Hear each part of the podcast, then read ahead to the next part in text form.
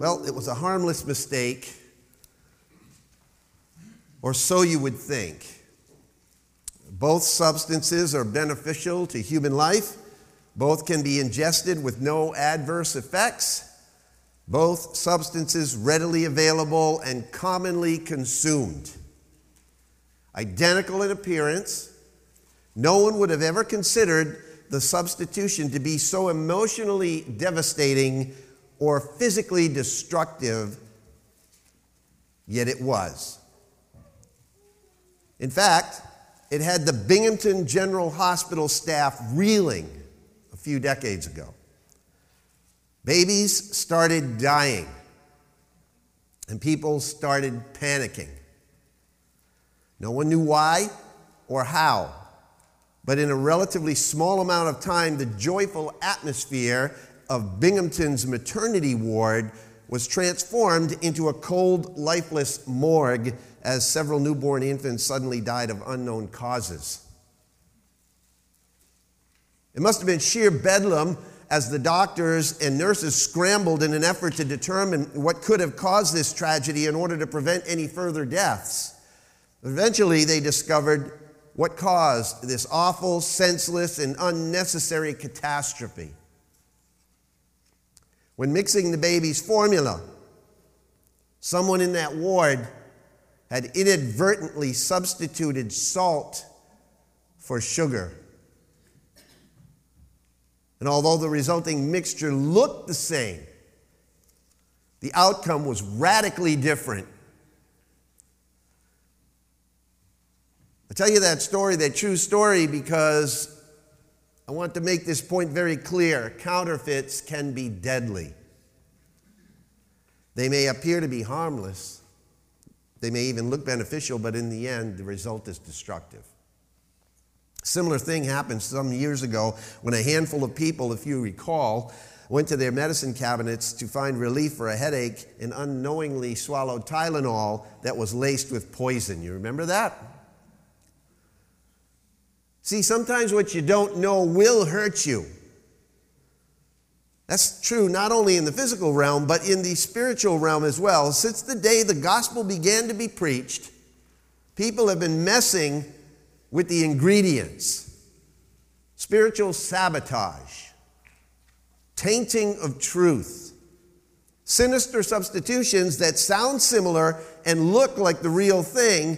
And it happens today just as it did in the Apostle Paul's day. Other gospels that constantly go undetected as fakes are being peddled from door to door, from church to church, and unfortunately, when embraced by well-meaning, truth-seeking people, don't bring relief or sustain life, but instead they result in spiritual death. Let me ask you a question. Are you aware of them? Do you tolerate them? Do they bother you at all? We've grown so used to them and so inundated by the political and cultural lies regarding tolerance that even in the Christian church there is a hands-off policy in calling these perpetrators on the carpet. I'm constantly amazed by the junk that is propagated not just by secular society but by the so-called Christian counterculture. And I use the term loosely. Navigate any online Christian bookstore and you can lay your hands on a preponderance of literature that doesn't even come close to qualifying as Christian. Writers who deny the fundamentals of the faith and clearly contradict the gospel of Jesus Christ are on the bestseller lists. Turn on cable, satellite T V. There's only one thing, by the way, that disgusts me more than racy videos and reality shows on M T V, the plethora of garbage on the Christian network. In my opinion, a large percentage of it is junk. At least you pretty much know what you're getting on M T V, blatant sin. But when preachers with plastic hair and plastered smiles use the message of salvation for money, popularity, and personal egos, we're dealing with a false front. It's still sin, all right, but it's whitewashed. Listen to the radio. various podcasts, peruse a few YouTube videos, and in one offering you will hear a solid Bible teacher who teaches sound doctrine and relevant application, immediately followed by a guy who calls people foul names, all under the guise of Christianity. In one segment you may hear sound practical biblical counsel, and in the next be confused by a program laced with unintelligible language and demonic sounding laughter. What is the standard of measure? Where's the discernment? Now, I agree with a statement I once read by a prominent preacher whom I believe is biblically sound. He said this, quote, "The most destructive dangers to the church have never been atheism, pagan religions, or cults that openly deny Scripture, but rather supposedly Christian movements that accept so much biblical truth that their unscriptural doctrines seem relatively insignificant and harmless. But a single drop of poison in a large container can make all the water lethal. And a single false idea that undercuts God's grace poisons the whole system of belief." The Apostle Paul had something to say about that in Second Corinthians chapter eleven and verses one to four. Paul defends his apostleship, and he says these words, "I wish that you would bear with me in a little foolishness, but indeed you are bearing with me.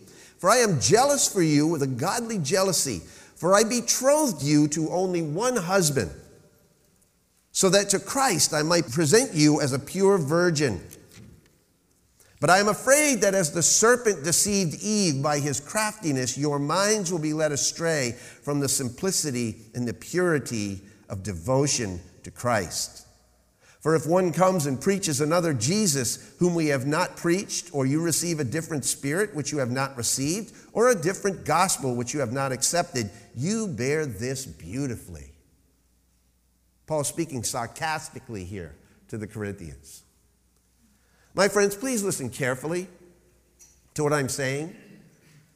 There are those who will always be substituting salt for sugar in the spiritual formula, and if you persist in drinking it, it will, in fact, poison you. And eventually it will kill you. That's the message I want to get across today. I'm not soft-pedaling anything this morning. You probably already got that impression.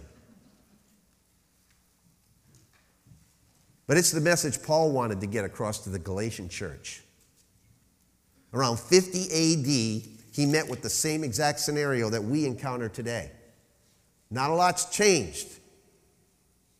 As Paul went around preaching salvation by grace through faith, right on his heels would be another teacher using the same Christian terminology of grace, but laced with a little something else, law. And it was very convincing. It was also poison. The Galatians needed to know how poisonous it was, and my friends, so do we. Because it's all over the place in Christendom. When the gospel is distorted, grace is destroyed. And when grace is destroyed, the hope of salvation is lost. Look at Galatians chapter one, if you would, with me. And this is where we're going to camp out this morning. Galatians chapter one, I'm going to begin in verse one, but we're really going to be focused in on verses six through ten. Paul, an apostle, not sent from men, nor through the agency of man, but through Jesus Christ and God the Father who raised him from the dead, and all the brethren who are with me, to the churches of Galatia. Grace to you and peace from God our Father and the Lord Jesus Christ, who gave himself for our sins, so that he might rescue us from this present evil age, according to the will of our God and Father, to whom be the glory forever. Amen. I'm amazed that you are so quickly deserting him who called you by the grace of Christ for a different gospel, which is really not another, only there are some who are disturbing you and want to distort the gospel of Christ. But even if we or an angel from heaven should preach to you a gospel contrary to what we have preached to you, he is to be accursed. As we have said before, so I say again now, if any man is preaching to you a gospel contrary to what you received, he is to be accursed. For am I now seeking the favor of men or of God? Or am I striving to please men? If I were still trying to please men, I would not be a bondservant of Christ. These are serious words that Paul opens his letter to the Galatians with, aren't they? He doesn't beat around the bush. He's right out of the chute with it. Now, in the wake of a year of social isolation and public gathering restrictions, when practically every teacher, preacher, and church has gone virtual, has gone digital, and the floodgates for the propagation of the false gospel have been pushed wide open, that, my brothers and sisters, is a message that we desperately need to understand as a church, what I just read to you out of these first ten verses. As one man put it, grace can be destroyed, but it cannot be modified. It can be rejected, but it cannot be changed. Now, if there's one thing that this church must be committed to, this church, I'm talking about our church, is the unchangeable word of truth. I have held that as my high priority from the onset of my call to the ministry here, and with God's help, I will hold it until the day that I leave. Years from now, I want to be able to look back at Fayette Baptist Church, look at Fayette Baptist Church, as long as the Lord keeps me alive, and be able to say, as the apostle said in Third John four, I have no greater joy than this, than to hear of my children walking in the truth. Because Satan's first concern here is to undermine the core of the gospel, which is salvation by grace. If he can confuse that issue, he can control people and he can keep them from coming to Christ. He can also deceive those who have already come to him by grace by tempting them to think that they need something more in order to ensure it, that they must work to keep it. And he tries to get people to defect from the truth of grace to the practice of law. And that defection happens, my friends, all the time. Legalism is one of Satan's best and most damaging tools. It always has been. And like Paul, the first thing I want you to see here in this text is that we ought to be agitated. And if you can't guess, I'm a little agitated. We ought to be agitated by the defection that is caused by legalism. That's in verses six and seven. Look, I'm amazed that you're so quickly deserting him who called you by the grace of Christ for a different gospel, which is really not another. Now, usually Paul opens his letters with some sort of praise or commendation to the people that he's writing to, right? Not here. Here, it is an attitude of abrupt astonishment at their fickle nature. He's agitated, he's amazed, and astonished at what is taking place. If, if he were here, I think his tone would be one of outward shock. I think he'd respond like Vizzini in the movie The Princess Bride, who when the hero Wesley triumphed over his every foil, he re- his repeated response was the terse, inconceivable, right? That's Paul's response here. This is inconceivable, you Galatians. I can't believe how fast you're considering defecting to another gospel. And they were responding with lightning speed. It's amazing to me how fast people, even in the church, can begin to defect from the true gospel to a different one. Very fast. One tragic example that we cannot erase from our memories is the Branch Davidian cult led by David Koresh, members of which needlessly perished in a hellish firestorm. Now, I have read that the majority of them were from mainline denominations wooed to a cult by a cleverly spun different gospel. These Galatian believers seemingly offered little resistance to the false teachers who came in on Paul's heels, and they were voluntarily defecting. The term Paul uses here in verse six is for, for deserting here is a very strong one. The word deserting in the New American Standard Bible means to transfer one's allegiance from one thing to another. They actually were jumping ship. It was used in Paul's time to describe a revolt, an act of political or military defection. Now, whether it was used in the context of philosophy or morals or religion, the word actually referred to someone who was a turncoat. You can understand that term, right? The King James Version seems to suggest that they were passively being removed, to another expression of Christian faith which was partially valid but tainted with error.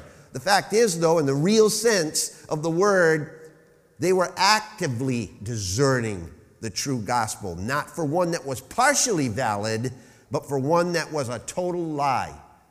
And I need to say this. There is no such thing as a partially valid gospel. There's no such thing. It is either true or it is false. Period. There's no, no matter how close it comes to the real thing. If there is one minute detail added to the fact that we are saved by grace through faith and that there is something a person has to do in order to warrant salvation, then it is a completely false gospel. I can't say that and stress that enough. That's exactly how Satan works. He weaves just enough truth around a lie to make it seem believable, but a partial truth is always a whole lie. In his brilliant satire, The Screwtape Letters, C S Lewis imagined this dispatch from the demon Screwtape to his apprentice, Wormwood, who was trying desperately to keep his human patient from practicing biblical Christianity. Anybody read The Screwtape Letters by C S Lewis? If you haven't, I would highly suggest reading it. This is what Screwtape says to his apprentice: "My dear Wormwood, the real trouble about the set your patient is living in is that it is merely Christian. They all have individual interests, of course, but the bond remains mere Christianity. What we want, if men become Christians at all, is to keep them in the state of mind I call Christianity and.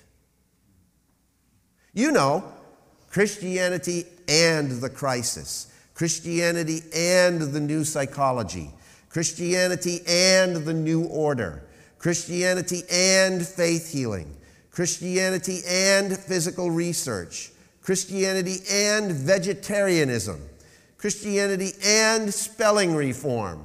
You see how ridiculous this gets, right? This is, this is C S Lewis now, a brilliant mind. "If they must be Christians, let them at least be Christians with a difference. Substitute for the faith itself some fashion with a Christian coloring," unquote. That's what Satan does. He wants to add the "and" to Christianity. And that's what the Judaizers were doing in Galatia. They were espousing the gospel of Christ, but they added the "and" of the Jewish law to it. And the people were buying it, hook, line, and sinker. And later, Paul wrote in Galatians chapter three, look at Galatians chapter three in the first five verses there. "You foolish Galatians," Paul says, "who has bewitched you, before whose eyes Jesus Christ was publicly portrayed as crucified? This is the only thing I want to find out from you. Did you receive the Spirit by the works of the law or by hearing with faith? Are you so foolish, having begun by the Spirit, are you now being perfected by the flesh? Did you suffer so many things in vain, if indeed it was in vain? So then, does he who provides you with the Spirit and works miracles among you do it by the works of the law or by hearing with faith?" You see, the Galatians were actively defecting, not just passively being removed, and there's a huge difference, right? There's a difference between losing your car keys in a crowded store and leaving them there because you don't want the car anymore. Isn't there? They hadn't misplaced their faith in the true gospel. They were actually abandoning it for another gospel. Something more exciting, perhaps. Something that seemed right. And many people do that, don't they? especially if you've grown up in a household or a religion that demands that you earn your place of acceptance. True grace is too hard to handle, so they get sucked right in into a grace plus works gospel. It seems right.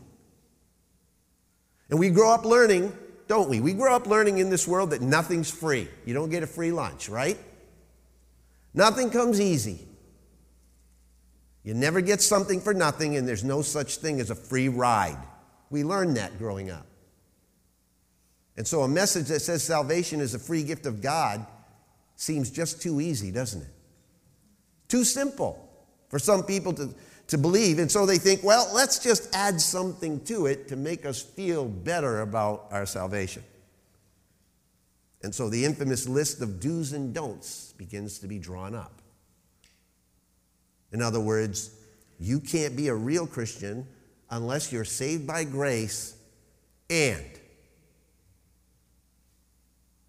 And you fill in the blank, whatever that is. It's Jesus and certain kinds of clothing. It's Jesus and certain kinds of foods. It's Jesus and a certain kind of Bible translation. It's Jesus and a certain kind of political party. Or it's Jesus and the law. Or maybe it's what needs to go away, right? Jesus and no rock music. Or Jesus and no rap or retro music. Or Jesus and no playing cards. Or Jesus and no going to the movies. Or Jesus and no this, no that. And the flip side of that is equally seductive. The gospel of grace does not mean licentiousness, or that anything goes. Romans chapter six, verse one addresses that very clearly. Paul says, what shall we say then? Are we to continue in sin that grace might increase? What does he say? By no means. How can we who died to sin still live in it? Jude three and four also addresses this. The half-brother of the Lord writes, Beloved, while I was making every effort to write to you about our common salvation, I felt the necessity to write to you appealing that you contend earnestly for the faith that was once for all time handed down to the saints. Once for all time. For certain people have crept in unnoticed, those who were long beforehand marked out for this condemnation, ungodly persons who turn the grace of our God into indecent behavior and deny our only Master and Lord, Jesus Christ. See, it was even in the first century that it was happening. Both of these gospels are man-made. Legalism and licentiousness. They're both man-made, and they are lies, and they may seem right, but in the end they are deadly. That's what Proverbs sixteen twenty-five says, doesn't it? There is a way which seems right to a man, but its end is the way of death. Paul's painting a very serious picture to the Galatians here, not only because they were deserting the true gospel, but ultimately they were deserting God himself. Look what it says in verse six, Galatians one. I am amazed that you are so quickly deserting what? Him. It's not just deserting the gospel. You're deserting God. Him who called you by the grace of Christ. The very one who called them by his grace. That's the true essence of the gospel. It is of God and it is by grace. Let me say that again. The gospel is of God, and it is by grace. Any other message is a different gospel. Totally different. Qualitatively different. It's not even in the same class. In fact, as Paul says in verse seven, first part of it, which is really not another. It's not another. It's not even to be considered another gospel.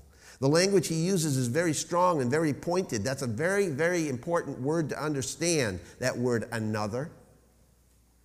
There is no such thing as another gospel of the same kind, and that's what that word refers to, another of the same kind.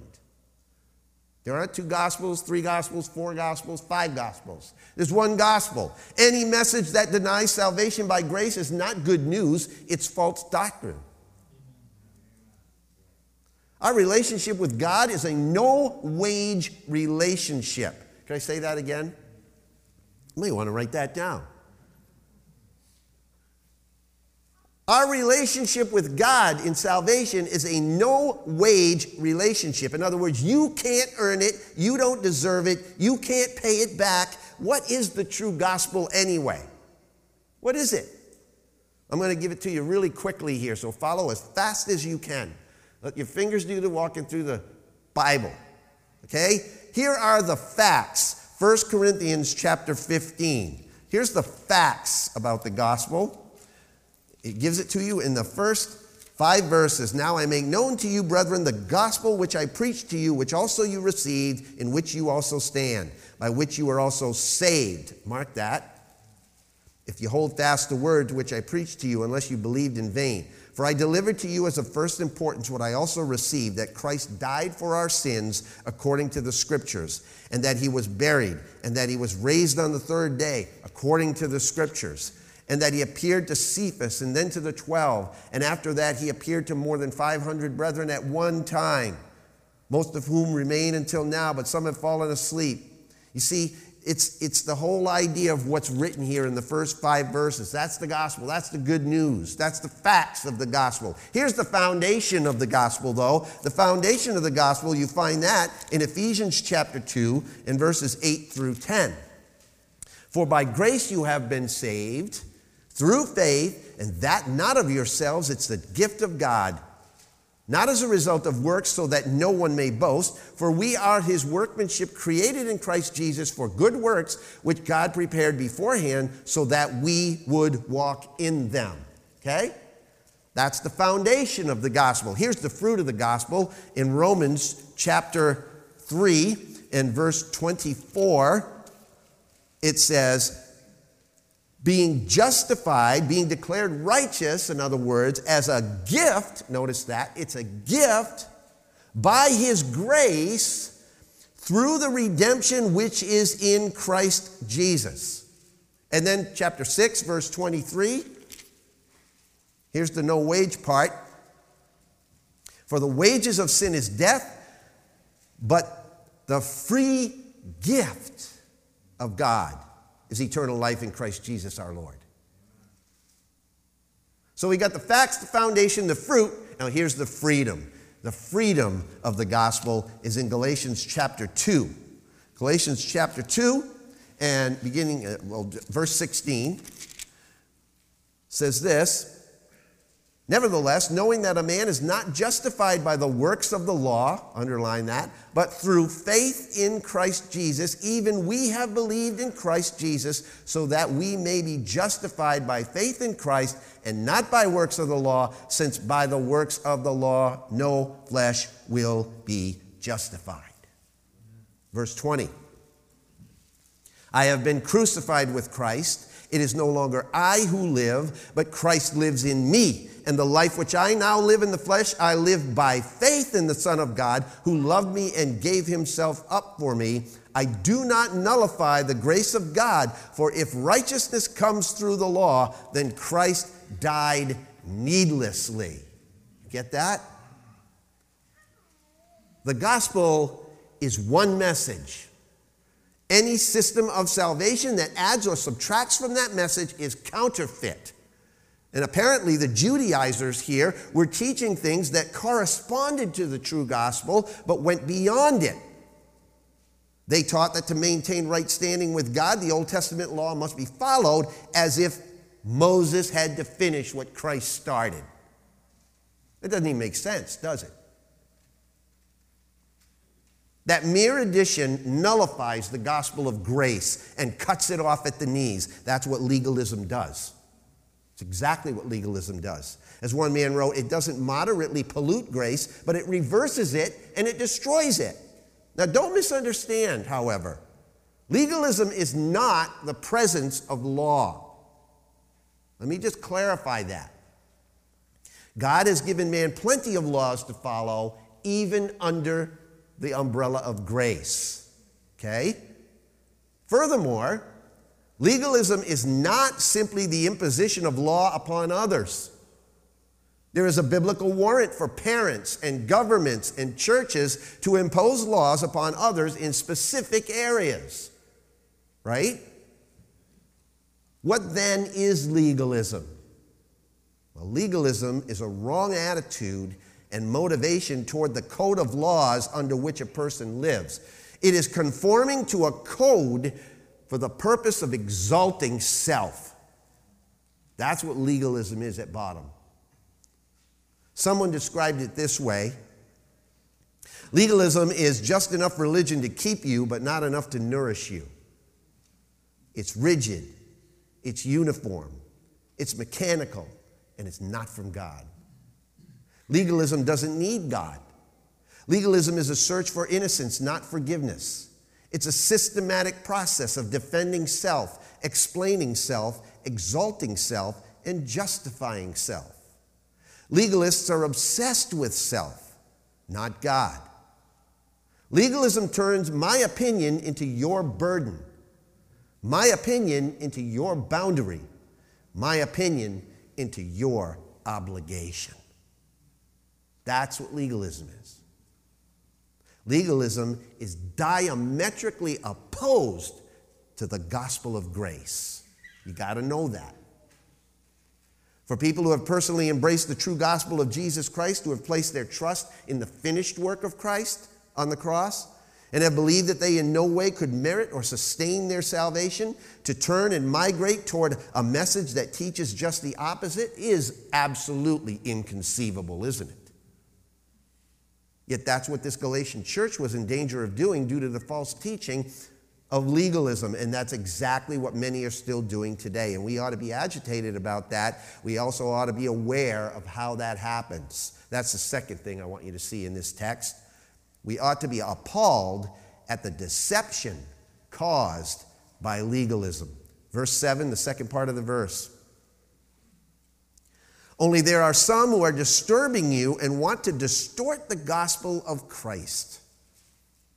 Paul addresses two constants here that characterize these false teachers. Number one, their determination is to disturb the church. Look at it. It just says it right there. There are some who are disturbing you. Perpetrators of a false gospel teaching or false teaching like legalism throw people into total confusion. And the word means to shake back and forth. It indicates an unsettled state of mind, and that's what false teachers of legalism do. They intimidate, they confuse, they disquiet, they disturb the church. They are troublers, the Bible says. Chuck Swindoll calls them grace killers. We've all known someone in this category, probably. If you haven't encountered a grace killer yet, you're either a brand new believer or you're just plain blessed. Okay? Problem has plagued the church since it began. I remember when I first got saved, I encountered them. I don't, it was very shortly after. It just blew me away. In nineteen sixty-three, Lewis Johnson wrote in an article entitled "The Paralysis of Legalism." One of the most serious problems facing the Orthodox Christian church today is the problem of legalism. One of the most serious problems facing the church in Paul's day was the problem of legalism. In every day, it is the, it is the same thing.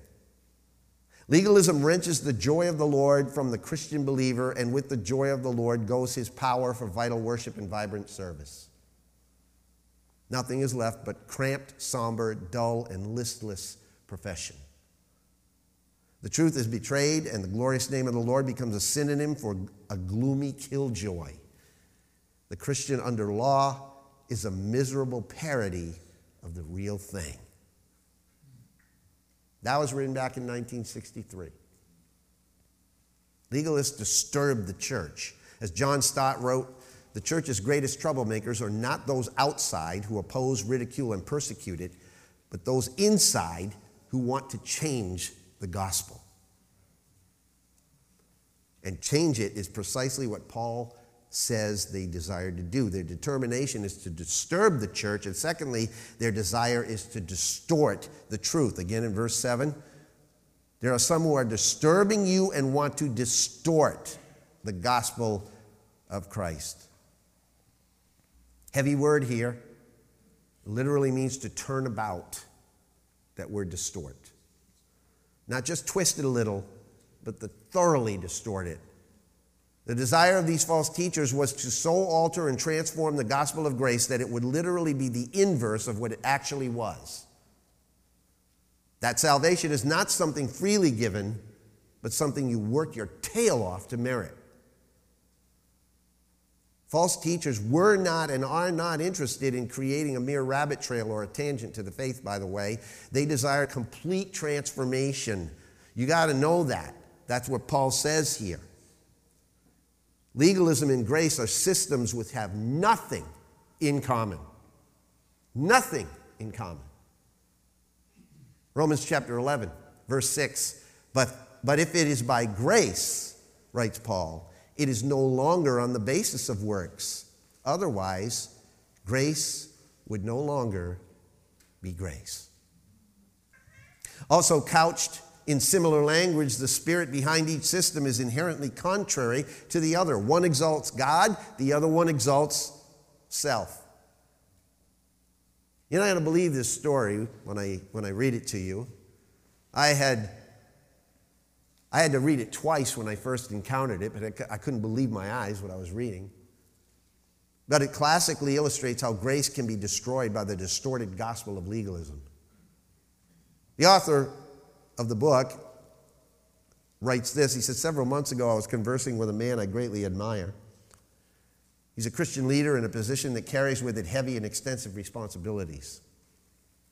He said he was grieved on behalf of a missionary family that he and his wife had known for years, and the legalism that they had encountered again and again on the mission field from fellow missionaries was so petty, so unbelievably small-minded that they actually, they had returned to the States and no longer planned to remain in their career as missionaries. He said it was over a jar of peanut butter. I thought he was joking, the author says, to which he responded, no, it's no joke at all. I could hardly believe their story. The particular place that they were sent to serve the Lord did not have access to peanut butter. This particular family happened to enjoy peanut butter a great deal. Rather creatively, they made arrangements with some friends, some of their friends in the States, to send them peanut butter every, uh, every now and then so that they could enjoy it with their meals. The problem was, however, is that they didn't know until they started receiving the supply of peanut butter that all the other missionaries considered it a mark of spirituality that you not have peanut butter with your meals. So I suppose the line went something like this, quote, we believe since we can't get peanut butter here that we should give it up for the cause of Christ, or some such nonsense. A basis of spirituality was bearing the cross of living without peanut butter. Don't laugh. We do similar things. The young family didn't buy into that line of thinking. Now, if you decide you want to do that for yourself, that's great.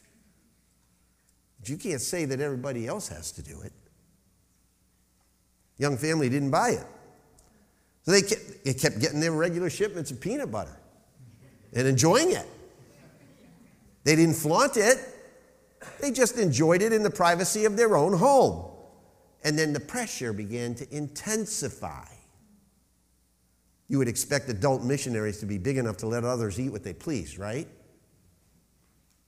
Wrong. The legalism was so petty. The pressure got so intense and the exclusive treatment became so unfair, it finished them off spiritually. They finally had enough, and unable to continue against the mounting pressure, they packed it in and they were soon homeward bound, disillusioned, probably a bit cynical. What we have here is a classic modern-day example of a group of squinty-eyed legalists spying out and attacking someone else's liberty in Christ. So not even missionaries are exempted from this. So I think Paul is really kind of showing us that we ought to be appalled at the deception caused by legalism.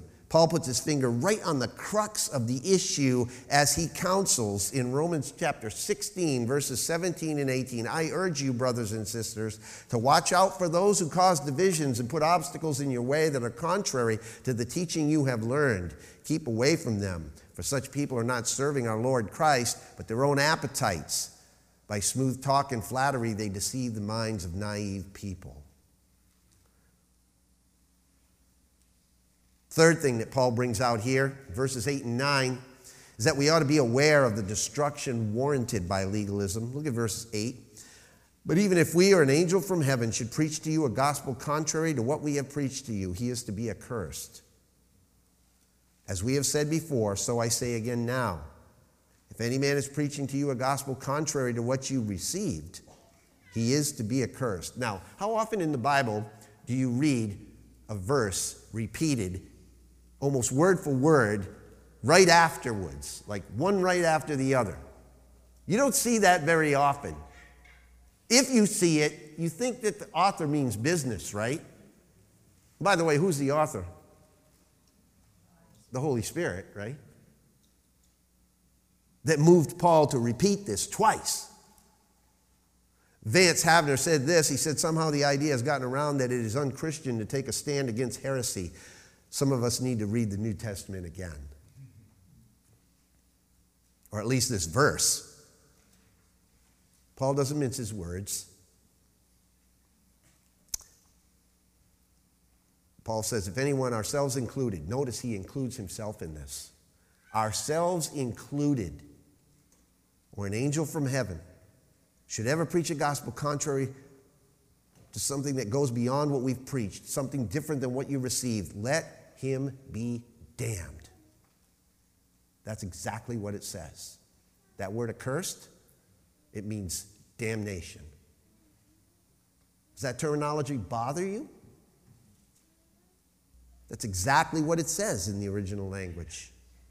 The word was used in the Septuagint of persons or things devoted to destruction. That's serious business. Paul's not impartial about his pronouncement either. He even includes himself in the matter, as I said. But even if we or an angel from heaven should preach to you a gospel contrary. If we're uneasy about Paul's words, it's because of how little we understand and appreciate God's grace, isn't it? And how apathetic we are concerning the advancement of the biblical truth. He wasn't afraid to call a spade a spade. Paul used strong language here because he had strong feelings about the truth of the gospel. Do you? Do you get that hot when you encounter false teaching? We should. I went to a church a few weeks ago, visited a church. The pastor started preaching. Luckily, I was up in the balcony. Pastor started preaching, and he made some statements that were just, in, in my, from in my estimation, were totally not biblical. And I, I looked at my wife, and I said, that is so wrong. She's like, quiet down.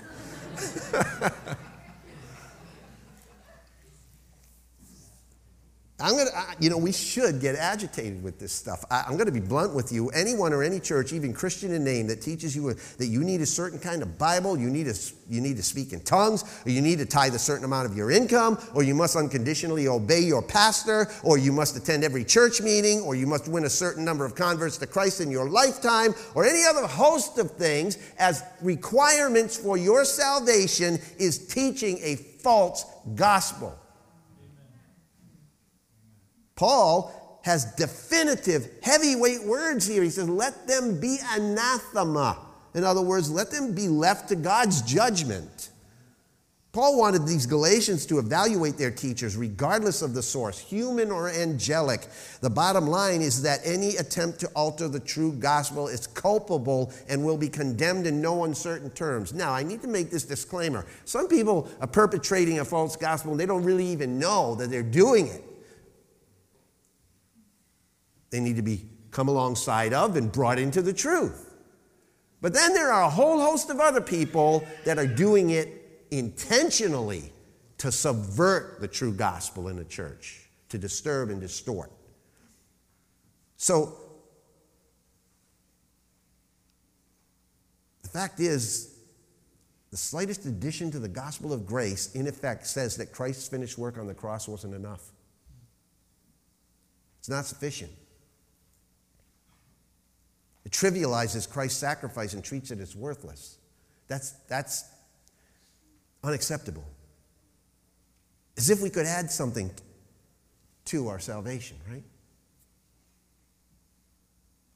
As one man put it, how, how long will it be before we discover that we cannot dazzle God with our accomplishments? Christ's grace is all sufficient. I can do nothing. Would you repeat that with me? Christ's grace is all sufficient. I can do nothing. Do you believe it? Galatians chapter five, verse one, it was for freedom that Christ set us free. Therefore, keep standing firm and do not be subject again to a yoke of slavery. Behold, I, Paul, say to you that if you receive circumcision, Christ will be of no benefit to you. And I testify again to every man who receives circumcision that he is under obligation to keep the whole law. You have been severed from Christ, you who are seeking to be justified by law. You have fallen from grace. For we, through the Spirit, by faith, are waiting for the hope of righteousness. Verse ten, I have confidence in you, in the Lord, that you will adopt no other view, but the one who is disturbing you will bear his judgment, whoever he is. This was serious business with Paul as he addressed the Galatians. So when Paul announces the truth about God's judgment upon all those who distort the true gospel, his words are consistent with Christ's. I just want you to, I want you to know that. Just show you a couple of verses in Matthew chapter eighteen and verse seven. Jesus says, and he's talking to the Pharisees, right? Woe to the world because of its stumbling blocks, for it is inevitable that stumbling blocks come, but woe to that man through whom the stumbling block comes. That's serious business. And then in Matthew twenty-three, in verse fifteen, right in the middle of his pronouncing woes, the eight woes upon the scribes and Pharisees, calling them hypocrites, he says in verse fifteen, woe to you, scribes and Pharisees, hypocrites, because you travel around on sea and land to make one proselyte, and when he becomes one, you make him twice as much a son of hell as yourselves. You see, when Paul says, let that person be anathema, he's just, he's just basically agreeing with Christ's words that these are, this is serious business to distort the gospel. It's no light thing. Nor is it a popular thing. But Paul is not concerned about being popular, right? He doesn't care if people like him or not. And we, neither should we be concerned about being popular. We should be concerned about being truthful. So number four here, as we wrap it up, we ought to be adamant about our disposition in the face of legalism. Verse ten. For am I now seeking the favor of men or of God? Or am I striving to please men? If I was still trying to please men, I would not be a bondservant of Christ. Paul would yield on many, many things in his attempt to win others for Christ. He gave up his own rights, his own personal liberties in Christ. He even once declared that if it were possible, he would gladly give up his own salvation for the sake of his fellow Jews. That's pretty much dedication, isn't it? Compassion on people. But Paul made personal concessions for the sake of the gospel, but there is one thing that he would never compromise on: the truth. He was not driven by the applause of men, but by the approval of God. His accusers were spreading the message that Paul's message of grace was simply to gain popularity for himself. It was a cheap message. It was too easy. Grace was too easy. But Paul remarks, if I was interested in being a people pleaser, would I use such harsh language against false teachers? That's what he says in verse ten. There will always be opposition to the true message of grace. People will always misunderstand it. They will always exploit it. They will always misinterpret it. But to preach any other message other than salvation by grace alone, through faith alone, in Christ alone, according to the Scripture alone, and for God's glory alone, is to alter the truth. Those are the five solas that define Protestantism, by the way. Salvation by grace alone, through faith alone, in Christ alone, according to the Scripture alone, and for God's glory alone. And that is a line that Paul would not cross to alter that. As one uh, pastor once said, yes, grace that is presented in all its charm and beauty is risky, no question about it. It brings grace abusers and grace killers out from under the rocks, and I can vouch for that. I can vouch for that. I remember a day early on in the ministry here, as a young pastor, I had someone from another church who had been a Christian for less than a year, sitting in my office, questioning the genuineness of my faith because I didn't teach exclusively from a certain Bible translation.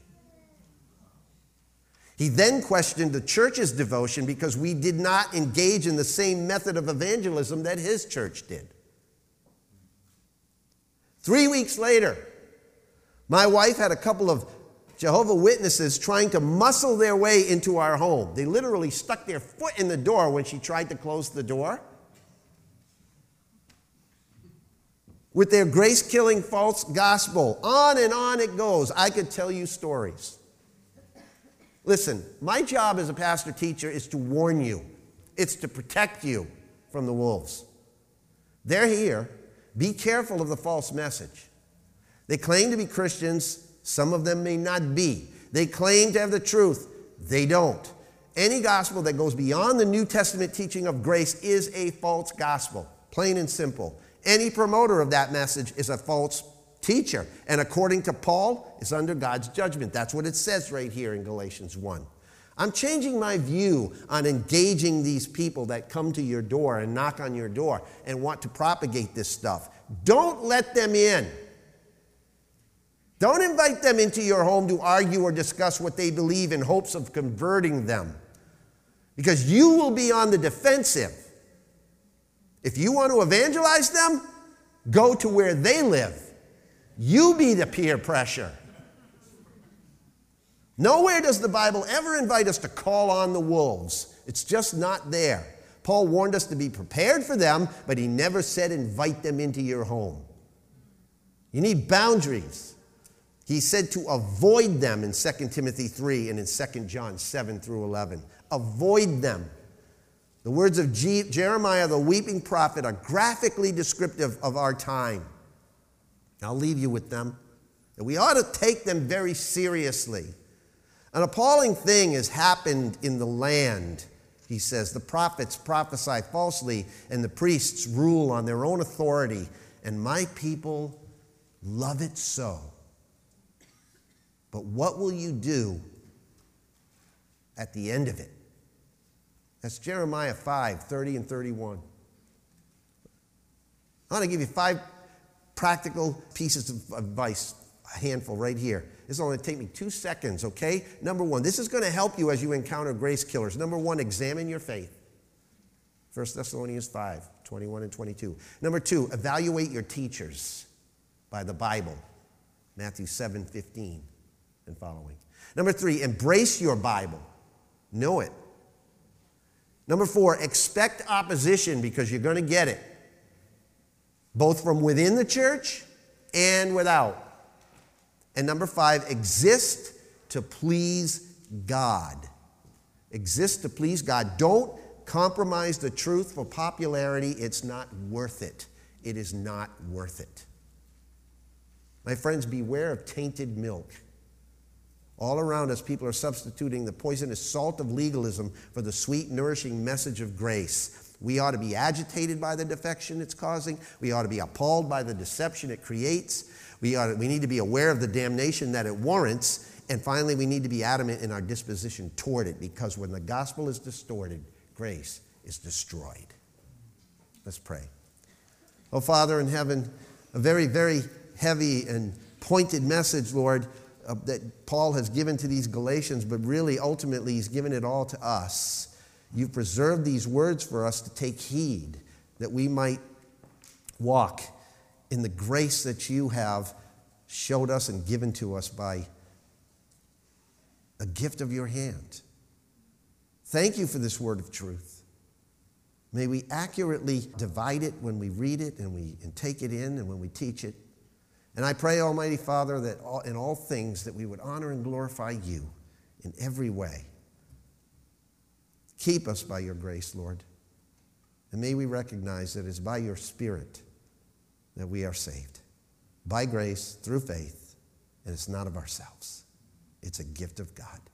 For Jesus' sake, I pray, and in his name, amen.